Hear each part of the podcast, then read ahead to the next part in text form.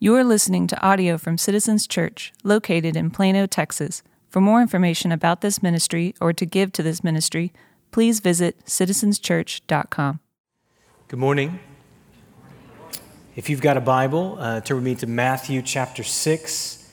We'll be in verses, there you are, 25 through 34 this morning. Matthew 6, 25 through 34. Uh, as you're turning there, I'll introduce myself. If you're new, my name is Jamin. I'm one of the pastors here. We're so glad that you chose to worship with us here at Citizens this morning. If you're watching online, wherever you are, however long you've been doing that, uh, welcome. We're, we're, glad you're worshiping with us. Uh, this is our second week in um, this section of Scripture in the Sermon on the Mount. We've been in Jesus' sermon for several weeks now, and uh, we're spending uh, two weeks uh, considering what Jesus has to say in verses 25 through 34. And he's having a really important conversation, a really timely conversation around anxiety. Uh, sometimes when I think about how to start a sermon, uh, I will think about you know the work that I'll need to do so that we see how relevant what God's going to say is for us. And on a Sunday like this, in a passage like this, that work of relevance is just not even needed because of, of how self evident the need is as Jesus talks about anxiety. We are a, an anxious people. We talked last week, just statistically, it's an age that's filled with a lot of anxiety. And, and the reality is, Jesus' words are timely, always timely because they're true, but they're also timely because of how rampant this kind of wrestle with worry and anxiety is. And so, um, Christians are not immune to that. And that's what, that's what we, we, we heard last week and remembered last week. We're not immune to that. 2,000 years ago, Jesus had anxious disciples. 2,000 years later, he has anxious disciples. I am one of them, and so are you. So let's all praise the Lord. Uh, this week's going to be really closely connected to, to last week. If you missed last Sunday, I need you to go listen. There might be some questions that, that as we walk through, some questions that you have that, that we're not going to answer because we answered last week. But I do want to begin and just spend about 10 minutes returning to some things that, that are really, really important uh, that, that we learned last week. Uh, one of those things, and I want to start with this, is just the tension that exists around this issue of anxiety. And and let me just name that tension. Um, the word in the experience of anxiety is really loaded, especially now in our time. It, it captures so much, it holds so much of how we're describing our life, and people experience anxiety in a lot of, in a lot of different ways. And so there is an anxiety that we experience as Christians, as people, that's connected to sin struggle. It's connected to a, a, fear of the future. It's connected to desire for control, uh, this subtle belief that we are God, and we'll return to all of that. But there's also uh, a kind of anxiety that's a form of suffering. And it's a suffering of the mind, it's physiological suffering. It's anxiety that can come into our lives not because of our sin, but actually sin committed against us. There's an anxiety that's associated with trauma.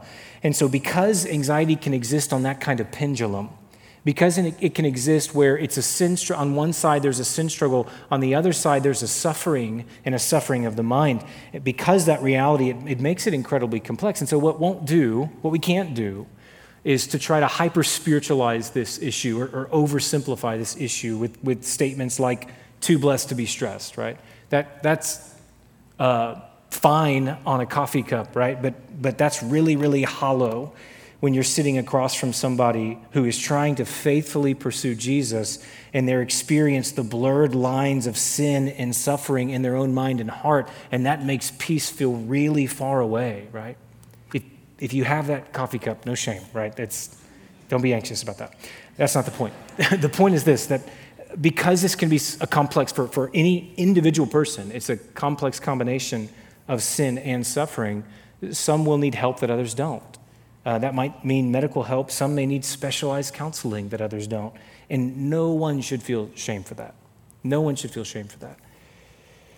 Remember, Jesus does not expect you to live someone else's life with obedience. He just expects you to live yours. And He is patient with how complex that might be.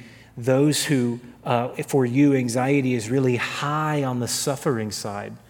Maybe the most important thing for you to hear or even remember about Jesus is that He invites the weary to come to him. It's the heavy laden that he wants to come in close to him because he's gentle.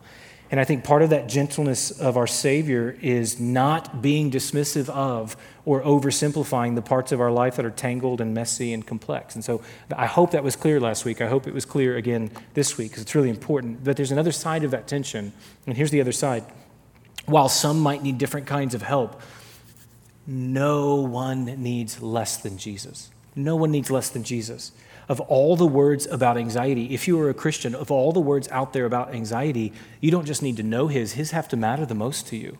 They have to weigh the most towards your worries and in your heart. There's a great danger right now with all the voices out there to com- this is true in every issue of the christian life but, but i think uniquely around this one there's a danger for us to compartmentalize our formation as christians uh, to compartmentalize our discipleship, where parts of our lives are the lives where we let Jesus speak into those things and we care about his words on those things. But there's other parts of our lives that are shamed and, uh, shaped and formed by surrounding culture and surrounding voices. And, and my brothers and my sisters, I need you to know no one's words compared to Jesus. No one's. The grass withers, the flower fades, the word of our God endures forever. There is no journey towards peace. There's no journey towards uprooting worry and anxiety from our life that doesn't begin with, stay with, and end with Jesus. And so if you struggle with worry and anxiety and you don't know what Jesus says about that, he brought you here this morning because he loves you and he wants you to hear his words. If you struggle with worry and anxiety, and like me, you easily forget what Jesus says about it, he brought you here this morning because he loves you and he wants you to remember. He starts the conversation this way. This will sound familiar if you were here last week. In verse 25, he says, Therefore, I tell you, do not be anxious about your life, what you will eat, what you will drink, nor about your body, what you will put on. So he gives the command, do not be anxious. And then he's going to list the anxieties of the crowd that's right in front of him. They are a lower class, low income crowd. They are worried about things like food and clothing. And Jesus doesn't say to them, don't care about these things, right? Uh, anxiety is not caring about things that God cares about. It's not that. He teaches his disciples to pray. Give us this day our daily bread because he cares that they eat and he wants them to care that they eat. He cares that they're clothed and he wants them to care that they wear clothes, right? So, what anxiety then is not caring about good things or, or having a godly, right desire for good things. Anxiety is when that care is overrun by something, by two things. When that care is overrun by fear and then a desire to control where we can't control. That's why Jesus says, Live today. Uh, don't worry about tomorrow. Because you live today, you can't live in tomorrow. We said last week it's like the music that plays. What anxiety so often is, is it's like the music that plays in the movie right before something really bad happens. So I, thought of this this week again. Uh, Carrie and I, if we watch TV late at night uh, after the kids are in bed, we have to keep the volume down really low because we have a really light sleeper in our home. And uh, bedtime is like a four hour process in the roller house. I don't know how, but it always is. Anybody? Okay. And thank you, brother. Um, and so there's very few things as defeating as a child waking up after you've finally got them to sleep, right? It's why the most offensive thing you could do to the rollers is ring our doorbell after eight o'clock at night, right? It's just like, please don't have our kids' sleep schedule memorized, right? That's not too much to ask. So what we do is if we watch TV, we don't want to wake them up, we'll, uh, we'll do the closed caption. We'll turn closed caption on. And on our TV, you know, the dialogue just comes in bold, but anytime there's something that plays in the background, it shows up in parentheses to tell you that it's in, it's in the background. Any music that plays in a scene will play in, in the parentheses. And so we're watching a show and there's like piano music playing, but they didn't just say piano music playing. The parentheses will pop up and it says gentle music playing. And what that tells you is there are pleasant things happening in this scene. You can expect good things, right? We're watching a show, I guess it was maybe Wednesday night, and the scene changed and the parentheses pop up. I can barely hear it because we keep it down really low. And in the parentheses, it says ominous music playing. And what does that mean? Oh no, your, your favorite character is about to die. And you knew it, but you didn't want it to happen, and now it's about to happen, right? The ominous music says the, the next action in the story is something bad. There's suffering coming, there's loss coming, there's something scary that's coming, and, and the music hints towards that. And what anxiety often is in our life is when next to our life, next to good things in our life, next to the unknown things in our life, we put in parentheses the ominous music. We assume the ominous music. Some place, some parenthetical place in our mind and heart, this music plays and it says something bad is going to happen. And the difference, what makes anxiety so unique, is the differences between us and the movie is that we are deciding on the background music before we actually know the script. We don't know the future. The future is unknown to us. We don't know the next scene. And so, what we do is we infuse our fears into the future and we hear this ominous music and just believe about so many things in our life. Something bad is going to happen. Oh no, it's assuming future or assuming suffering. And some listening to Jesus 2,000 years ago, his disciples 2,000 years ago, they heard that music around a few things in their life. They heard the ominous music around their food, and they heard it around their clothes. And it was, oh no, I won't eat tomorrow. I ate today, but something bad's going to happen, and there will be no food tomorrow. Uh, I will be unclothed tomorrow. I've got clothes today, but something bad's going to happen, and I'll be exposed tomorrow. And for us, maybe the list of worries is different. It's not food and clothes in the same way, but we so often will fill in those parentheses with our fearful assumptions about the future. And so, next to my health, ominous music plays. And next to my kids and their future, there's this ominous music that plays. And next to my company and my singleness and maybe my troubled marriage, there's this ominous music playing. And so, part of what anxiety is, is it's that fear filling in the future with what we don't know. And then the other side of it is we always respond to that fear of what we don't know by trying to prevent that future with control we don't have filling in fear of the future in ways that we don't know because we're not in the future. We're in today, not tomorrow. And then responding to that by trying to prevent it with control that we don't have. And because we don't have that control, what are we left to do? Worry, be anxious, be afraid. And that's what Jesus says don't do. Don't fill in what we don't know about the future with our fears. Don't try to prevent the future with control we don't have. Don't be anxious about your life.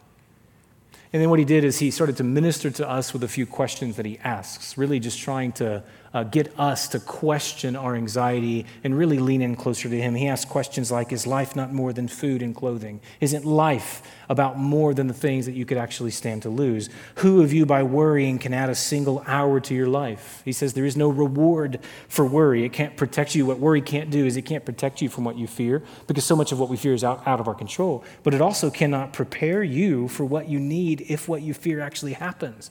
Worry does not forge character. And what do you need for suffering? You need character. And you're not going to get that from worry. You're going to get that from Jesus. And I love the, the last one that we saw. He said, Are you not more valuable than they? It's our reminder that because we matter to God even more than birds and more than flowers, we will be okay because we matter to Him. So we'll pick up where we left off. Look at verse 30. Jesus is going to continue the conversation around anxiety and he's going to connect our anxiety to something it's really important to see. Verse 30 says, But if God so clothes the grass of the field, which today is alive and tomorrow is thrown into the oven, will he not much more clothe you?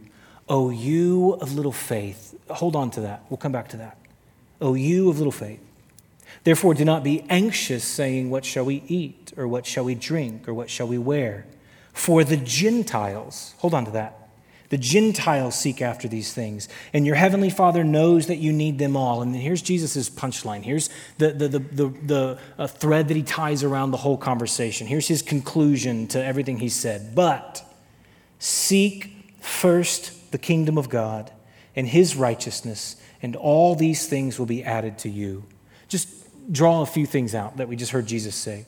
He passes a, um, a definition, he, he describes anxiety uh, underneath the anxiety. He describes what's going on in the world of our worry. He says, Oh, you of little faith. What he doesn't mean is he doesn't mean you're not actually a Christian. That's not what he means.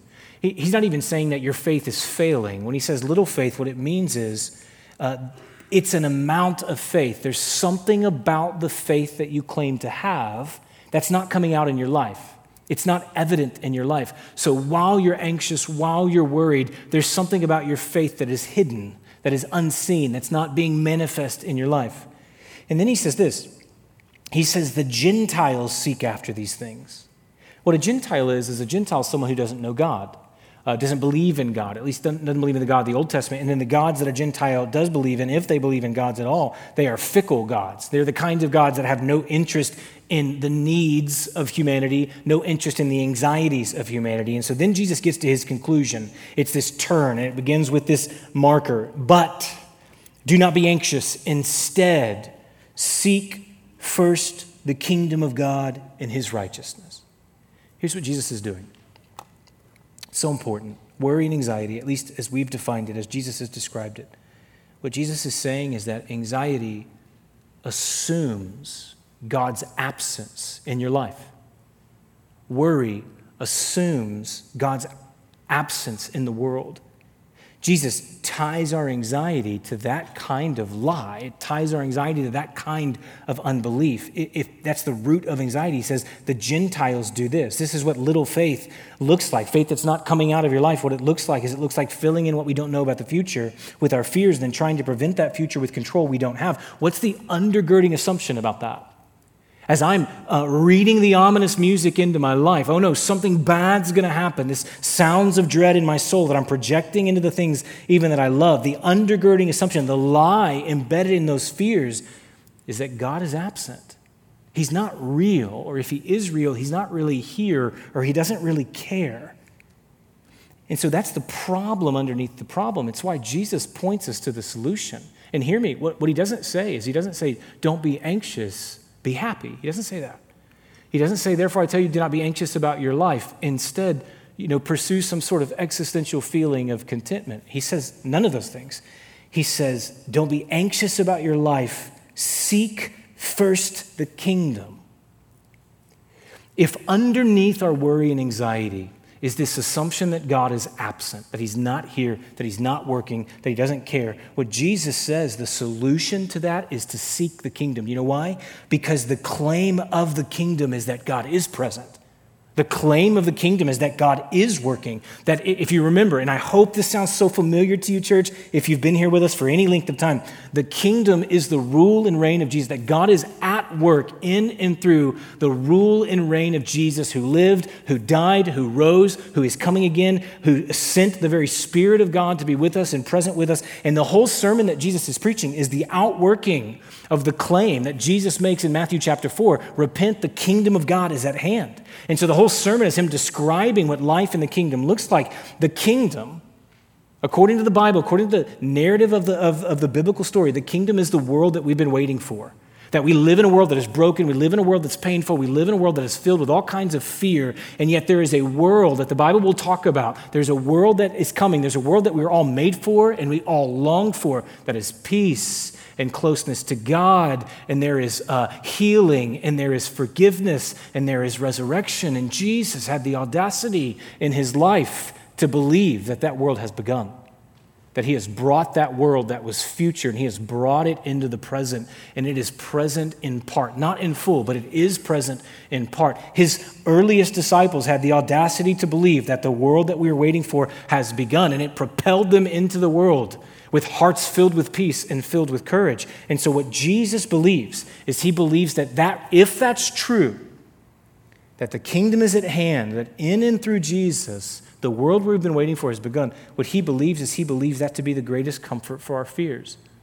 He says it to his disciples in Luke chapter 12, verse 32. He says, Do not be afraid, little flock, for your Father has been pleased to give you the kingdom. What do you need to remember when you're worried? What do you need to remember when you're afraid? The kingdom. You need to remember the true story that you belong to is not the story of consumerism that we're defined by all that we can accumulate. It's not the story of comfort that we're defined by how good our moments do or do not feel. It's the story of the kingdom that all that is wrong is passing away and all that is right has begun in and through Jesus. And to belong to that story, to belong to that kingdom, is to belong to the world that will remain and will never fade, and to hold on to a God who is eternal and steadfast and will never leave or forsake us. And Jesus actually believes that to be the solution for our fears and anxieties. Seek first the kingdom of God. Instead of assuming an ominous future absent of God, seek the kingdom in the present. Live like you believe the world you've been waiting for has already begun. I was reminded this week in thinking about this, just in trying to, to think about how to describe and how to uh, maybe conceptualize this. I was reminded of a conversation I had with a friend a few years ago. This friend had adopted a child, beautiful, beautiful child, and was telling me about some of the struggles in all of it and said, you know, it's, it's taking our child a while to believe that what they didn't have as an orphan, they now have as a child. It's taken them a long time. They're really struggling to believe that. And, and, you can imagine the dramatic change, right? Especially at a certain age. There were things, love, uh, provision, family, acceptance, future, all those things missing in large part as an orphan. And they now had those things in their new family with their new parents, but they were so used to those things being in question, even as a child, they felt like, worried like, and were anxious like an orphan. They had the anxieties of an orphan, even though they had been made a child. And this dad asked me to pray. I said, How can I pray for you? And he said, Pray for the day when my child thinks like, believes like, and trusts like a child. Do not be anxious about your life. Seek first the kingdom. Part of what Jesus is inviting is for us to live like children, not like orphans, for us to live like the people of God, not like the Gentiles, for us to live like believers, not like atheists, for us to live like citizens of the kingdom that won't end, not like outcasts. And so all of our hopes for the, the, the, the future of the world, the peace of the world, the rightness of the world is tied up in King Jesus and the kingdom that he has brought and will one day bring to fulfillment. And so it's not don't worry, be happy. It's deeper than that. It's don't worry, the kingdom is here. Seek it. Seek it. That's Jesus' cure. To believe the kingdom is at hand is to turn down that ominous music that assumes a future where God is absent and says, Right now, right now, I'm a child and a citizen and a disciple, so I will leave the future to the God who holds the future, and I will seek him and pay attention to his presence in the present because I believe the world that we're waiting for has begun. Okay, what does that mean? What does it mean then to seek the kingdom? What I appreciate about it is the honesty that it's not automatic, right? It's not like the matrix. You take one pill and the reality just changes for you, right? It's seek. It's, there's a work that Jesus commands you and I to do to believe that the world that we're waiting for has begun. So, what that looks like, uh, this struck me yesterday. Uh, if the sermon is about life in the kingdom, and the cure for anxiety is about seeking the kingdom, what that means is the whole sermon, the whole sermon describes the life of a non anxious person. And so, one takeaway could be uh, let me make sure that, that we're all on the same page. If you think about the person described in the Beatitudes merciful, a peacemaker, those who mourn, uh, those who are uh, poor in spirit, who hunger and thirst for righteousness. That describes the life of a non anxious person. Not a person whose life is free of anxiety, but a person whose life's not ruled by it, but ruled by something else. It's what's made them a peacemaker. It's what's made them poor in spirit. Think about the kind of person who is salt of the earth and light of the world. If they're worried about anything, they're worried about the light of the kingdom of the beloved Son shining in the darkness of the current kingdom.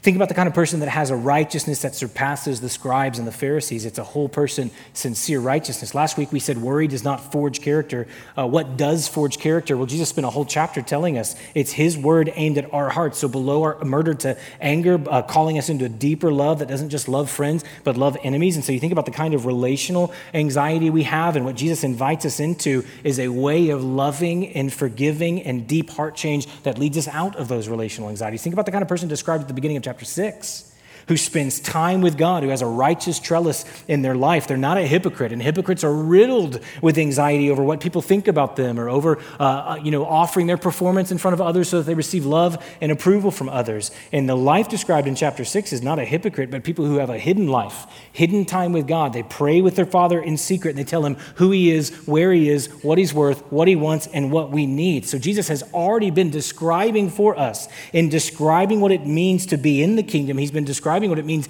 to seek the kingdom, and that is to seek being a citizen of the kingdom. Seek the kind of kingdom character that used to not be possible, but now is possible because the king of the kingdom died, rose, and is eager to extend sanctifying, saving, justifying grace and mercy to any who seek it and any who ask for it. One outcome could be it, to just be very practical. One practical step even though this is not the main point of Jesus' sermon, is to read through the whole sermon, knowing that Jesus' cure for anxiety is to seek the kingdom, and read the whole sermon as Jesus teaching us how to live in this world as non anxious people. I want to give you two uh, passages to consider in addition to that, that I think will ground us. If the, if the cure is to seek the kingdom, which is to ground us in the present where God is working, to turn down the ominous music that says there's a future where God is absent, there are two passages that have ministered to me personally that I, that I want to share with you.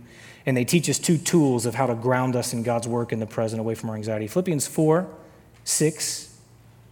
You probably know this if you've been in church any length of time. Philippians 4 6 says, Do not be anxious about anything, but in everything by prayer and petition with what? Say it to me. Thanksgiving. Present your requests to God. I want to just camp out on those two words with thanksgiving. The tool that we will need, the thing that will need to be part of our life if we really want to be grounded in God's presence where God is at work, we will need gratitude. Now, gratitude is the fruit of humility, but, but here, what Paul commands is to pray and to make our requests known with thanksgiving, with gratitude. This might be a bit anecdotal, but um, the least anxious people I know are the most grateful people I know. The least anxious people I know are the most grateful people I know. People who have learned to pay attention to God's provision and grace in His kingdom in the present, but not just pay attention to it, but they have actively disciplined themselves to give thanks for it. A year ago uh, or so, my son, my son and I are in the kitchen and he opens the fridge and he looks at me and he says, he stares at the fridge just blankly for a long time. And he looks at me and he goes, Where's the milk? I just shrug. And he looks in the fridge again and just stares for a while. And then louder, he goes, Where is the milk? And I said, Buddy, I, I guess we're out of milk. And his face drops. And then he yells, yells, Mom didn't get the milk? And then he shrugs and says quietly to himself, not to no one, he just says to himself, She must want us to starve. and I told him, I said, Son, it is God's grace in your life that your mom is in the other room right now. It's just God's protection over you.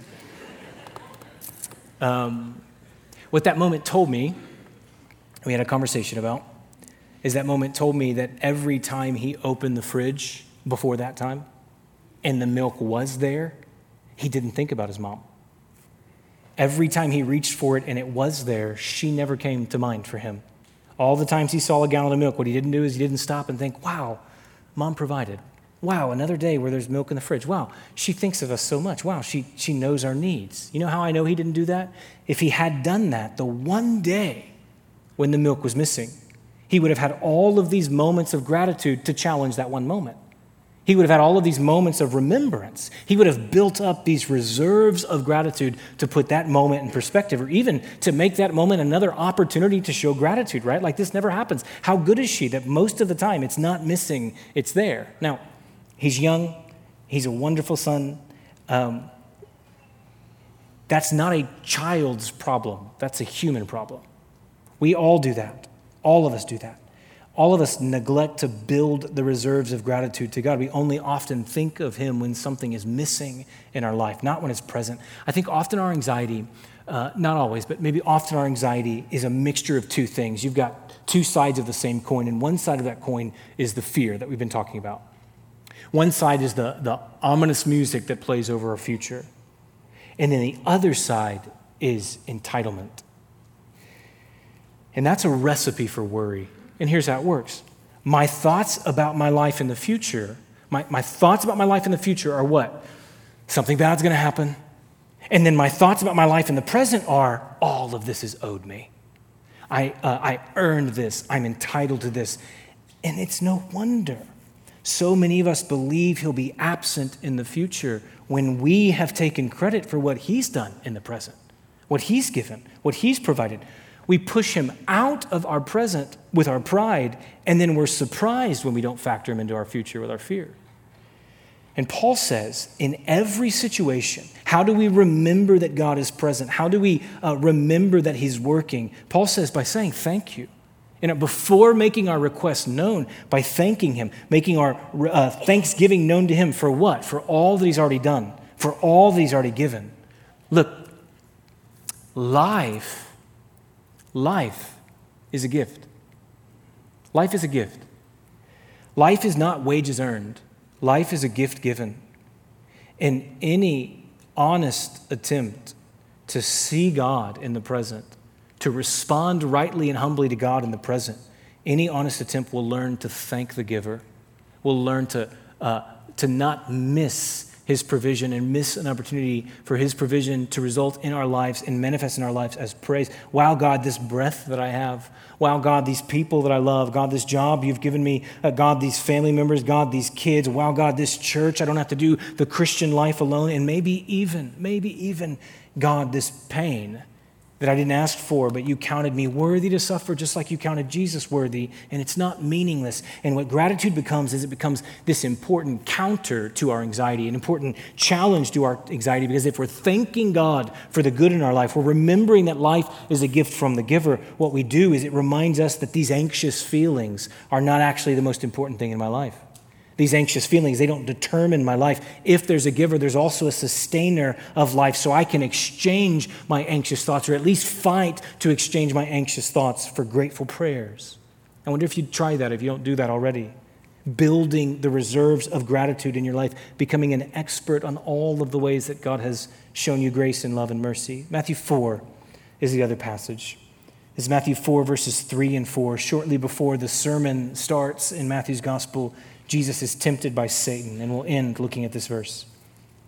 The tempter came to him and said, If you are the Son of God, tell these stones to become bread. Jesus answered, It is written, Man shall not live on bread alone, but on every word that comes from the mouth of God. If you remember, Jesus has been fasting for some time now, and he's hungry. He, he needs, objectively, his body needs food in this moment. And Satan comes to tempt him and, and pay attention to, to what he does. He tries to distort his need for food in a way that becomes worry and anxiety in his life. He tempts Jesus to live as if God is absent. He's trying to play the ominous music over Jesus' hunger. And he puts it this way if you are the Son of God. He's connecting his hunger, or trying to connect his hunger, to a question of identity and then inviting Jesus out of an anxiety about that or out of worry about that, inviting Jesus to prove him wrong. If we go back to last week, when we talked about how our worries are so connected to our worth and our own questions about our own value. That's an old play that the enemy has run for a long time, and he tries it on Jesus. You're hungry, you have this good need for food, and God cares about that need, and he tries to interject these whispers of worry and anxiety. It must mean that you're not God's son. And if you're God's son, then turn these stones into bread. And how does Jesus combat that? With the word of God. He models something for us. He quotes Deuteronomy. He says, Man shall not live on bread alone, but on every word that comes from the mouth of God. He's so brilliant, so brilliant. He quotes a verse about living by the word of God, and in doing so, is himself living by the word of God. And what he's modeling for us is he speaks God's words. He's memorized, he's hidden God's word in his heart. And in that moment of, of potential worry, or in that moment that's pregnant with anxiety, he speaks God's words to drive that worry and anxiety away or to, to combat that. Listen, friend, I, uh, just to be incredibly clear, one of my hopes for you this morning is that if you do not do that already, that you would begin doing that today. You already know what your words sound like when you're anxious. You already know. You already know what you say to you when you're worried, and you already know where it gets you when you talk to you about your worries. Often it makes it worse if you're like me. Do you know what God says? H- have you tried have you tried allowing God to be the one that does the speaking in those moments? What if God's voice was louder than the ominous music and you, like Jesus, you spoke his words? Now, it'll take some work. It'll mean having to memorize scripture, but if you were to make a list of all the things in your life by which the ominous music plays, if you were to list out all the things and in parentheses next to them, so often there's the something bad's going to happen. Oh no, what if you were to find where God speaks to that concern, learn what he says, and then speak his words in those moments? And what I believe it will do, not overnight, not always, not automatically, but what I believe it will do is ground you in the present over time. Uh, I am anxious every single Sunday. I'm anxious every Sunday. And there's a very specific kind of anxiety I feel every Sunday, and it's about this moment right now. Now, uh, I, I, I like doing this, I really do. I'm comfortable doing this. I, I'm pretty sure preaching is something I'll do for a long time. At the very least, I know this I don't have a plan B, so I need plan A to, to work out. Um, And I feel good about it. I don't know if you feel good about it. I feel good about it. Uh, I am still, thank you. But I'm still anxious every Sunday. And it's, gosh, what if I say the wrong thing? Oh, goodness, in this climate, you know, uh, what if I offend somebody? And uh, what if it doesn't come out the way I want it to come out? What if it's not clear? Something bad's going to happen. Ominous music playing. You know what quiets that for me? Uh, every single Sunday on my drive here, I have a very short drive, we live close, but every Sunday on my drive here, I will pray Psalm 1914 out loud in my car, and I'll just say it to God. It's a psalm my mom made me memorize when I was in trouble as a kid, and uh, God had other plans for it for later in life. And, and as the anxious thoughts will swirl, I'll pray Psalm 19:14. You know what it says? May the words of my mouth and the meditations of my heart be pleasing in your sight, O Lord, my rock and my redeemer. Anxious about what to say and how's it going to be received, and may the words of my mouth and the meditations of my heart be pleasing in your sight, O Lord, my rock and my redeemer. And it's different because it's God's words, it's different. Uh, it's often in those moments that I, I, have, I have felt like I'm out of words. I don't know what to say. And so there's a safety in speaking the words that God gave us back to Him. May the words of my mouth and the meditations of my heart be pleasing in your sight. O Lord, my rock and my redeemer. God, you're present. God, you are the one worth pleasing. God, you are the one that I'll stand before and give an account to. And you're a rock, you're never changing, and you're a redeemer, you're always saving. And I can cast these anxieties at your feet, and I will use your words to do it. And it's not magic, it's not some fast acting pill, right? I prayed it last Sunday because I was anxious last Sunday. I prayed it this morning because I was anxious this morning. I, I prayed it twice this morning because preaching on anxiety makes me more anxious, ironically. But what I don't want you to think is this, what I don't want you to hear is this, and this is a really important, uh, this is a really important aspect of this that I, that I want you to know. I don't want you to think that there's a Bible verse that can make all your anxiety go away if you just find the right one. That's not what I'm saying.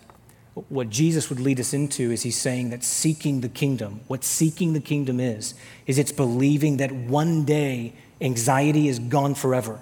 Seeking the kingdom is one day it's gone forever, and so I will war against it today. And how am I going to fight? What are the weapons I'm going to use to war against it? God's word. I'm going to use His word as a sign and an act of faith that says this won't last forever. And maybe there are, are moments, hear me, there's, a, there's a, a spectrum that happens. Maybe there are moments of supernatural peace that happen, and praise God. And maybe there are moments when the prayers hit the ceiling. And I've felt that. But remember, the goal is not to feel different. It's not. The goal is to seek the kingdom. It's not to feel different. The goal is not happiness. The goal is to hunger and thirst for righteousness. And so maybe it's messy. And oftentimes, what that fight for peace using God's word might look like is it might look and feel a lot like losing. I have, as a child, I have vivid memories of a family member that I love with my whole heart vivid memories of seeing her in the middle of a war against anxiety, in the middle of a war that was a complex combination of sin struggle and suffering of the mind. I remember seeing her with her face buried in the Psalms over and again, pleading with God to hear her cries and grant her peace. And what she was doing was speaking God's words to him from the Psalms. How long, O Lord? You are my portion and my cup. You are an ever present help in time of trouble. And those desperate moments, gosh, those overwhelmed at the end of myself kinds of moments, it's in spaces like that where I've got nothing left to catch my tears but the pages of my Bible. That's the kingdom, visible. That's what it looks like to seek the kingdom. It says, even though I feel like the deck is stacked against me, I refuse to ignore you, God. And I'm believing you won't ignore me, and maybe I don't have the words anymore. So I'll use your words that you spoke, and I'll speak those back to you because I want you, and I want peace, and I want the kingdom. So I'll seek it. I'll seek it. I'll fight believing that one day anxiety is gone and the world that we're waiting for has already begun. And so I'm going to fight this fight with the words of God. And I wonder if we could do some of that together this morning. I have a hope for our time together um, every Sunday. And that hope is, is, is that this time together would be a time where we, the people of God, receive and respond. that we receive from God and, and we respond to God. We live in a world where there's a lot of places where we sit and watch, and a lot of places where we listen and critique, and a lot of places where we come to be entertained. And this is not one of those. And this is not what that time is for us. What the people of God have done for thousands of years is they've gathered together to receive and respond.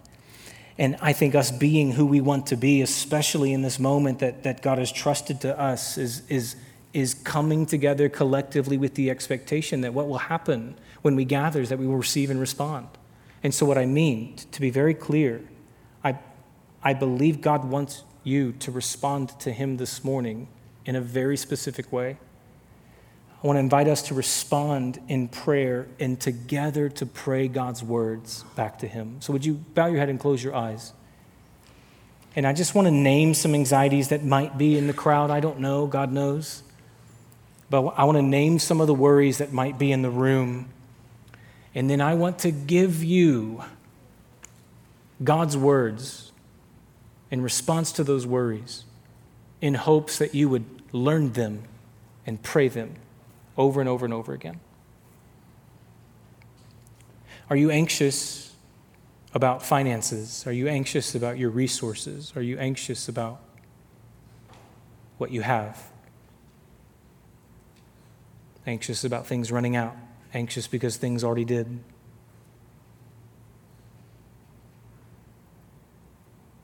God says in his word, Philippians 4:19, "And my God will supply all your needs according to the riches of his glory in Christ Jesus."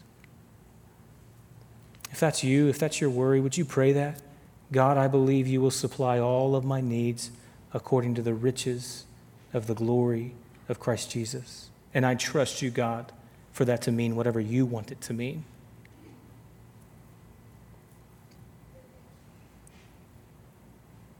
Are you anxious about not being enough?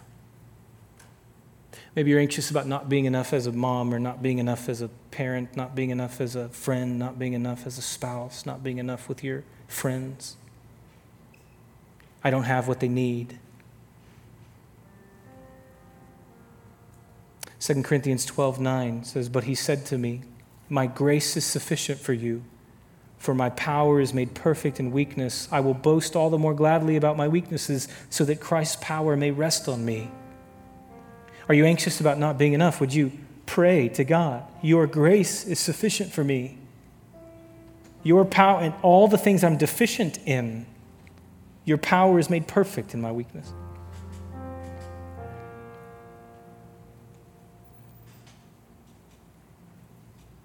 Are you anxious about how you're doing as a Christian? Thought you'd be further along by now. Thought you'd be over that sin by now. Thought you'd be over that habit or secret now. Philippians 1 6 says, He who began a good work in you will carry it on to completion until the day of Christ Jesus. Maybe you're worried and you're anxious because you're not as mature as you thought you should be. You're not as far along as other Christians are. Would you pray, You who began a good work in me will carry it to completion until the day of Christ Jesus? You who began it will not leave me or forsake me.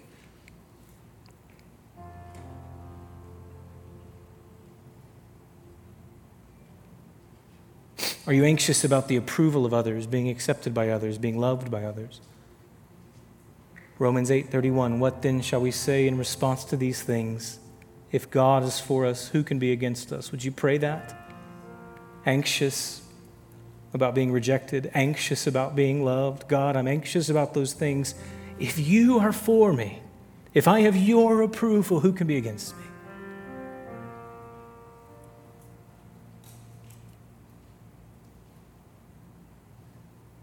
Are you anxious about the future? Where the world is headed, where culture is headed, where your life is headed. Colossians 1:17 says he is before all things and in him all things hold together. God, I'm anxious about tomorrow. I'm anxious about the world my children will grow up in. You are before all things and you hold all things together. You're before all things and you hold all things together. Are you anxious about being anxious? You're anxious about. Worry just feels like the water that your life exists in most days. And it doesn't feel like it's getting any better. 1 Peter 5 says, Cast all your anxieties on him because he cares for you. Can you believe that you can be anxious and cared for all at the same time? Cast your anxieties on him because he cares for you. Not because it's going to get better, not because there's more expected of you. And would you pray that I'm anxious about how anxious I am, and I'm going to cast my anxieties on you? You care about me, God. Are you anxious about the chronic illness you have and your failing health? 2 Corinthians 4 says, Therefore, we do not lose heart. Though outwardly we're wasting away, inwardly we're being renewed day by day. Our light and momentary troubles are achieving for us an eternal glory that far outweighs them all. I'm anxious, God, about the ways my health is failing. Outwardly, I'm wasting away. Inwardly, I'm being renewed day by day there is a deterioration happening to my body, but that is not happening to my soul and it's not happening to my heart. And I believe inwardly there is a daily renewal, and I will, I will hold on to your promises. Are you anxious about death? Anxious about life ending too short? Psalm 27 13, I remain confident in this I will see the goodness of the Lord in the land of the living. I will see the goodness of the Lord. I'm worried about dying. I'm worried about how terminal I am or temporal this life is, and I remain confident that I will see the goodness of the Lord in the land of the living. There is a future that is sure and steady, and death is not the end for those who hold to Christ. We will see your goodness, O Lord.